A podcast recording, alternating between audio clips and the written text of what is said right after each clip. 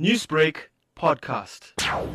For Mandela Day, we are donating a baby duvets to the babies in the nursery at Gandhi Hospital.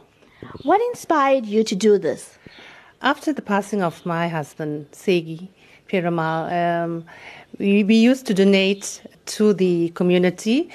And um, after his passing, I continued with this. We normally uh, give back to the community by serving, preparing meals, and we had it to our organization, Touched by an Angel, sewing. And when the initiative came about Mandela Day, and this year we decided we want to donate baby duvets to the newborn babies at Gandhi Hospital. So, this is such an inspiring project. You are going to the hospital and you're providing warmth on a cold winter's day to babies that are born. Yeah. Have you done this before? What has that experience been like?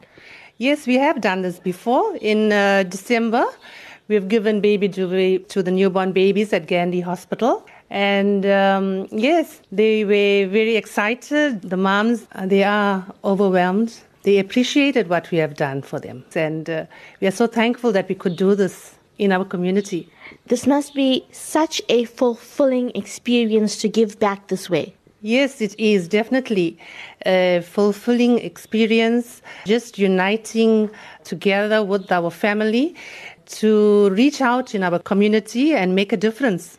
How does the organization go about putting the project together? Touched by an Angel is a family effort. Uh, I have my mom, my dad, my sisters, my children as well. They come aboard and do their part once a month. We look at the need in the community. We look at uh, the underprivileged. And our aim is to reach the underprivileged in our community and to make a difference.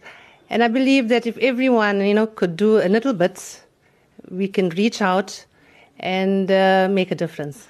Newsbreak, Lotus FM, powered by SABC News.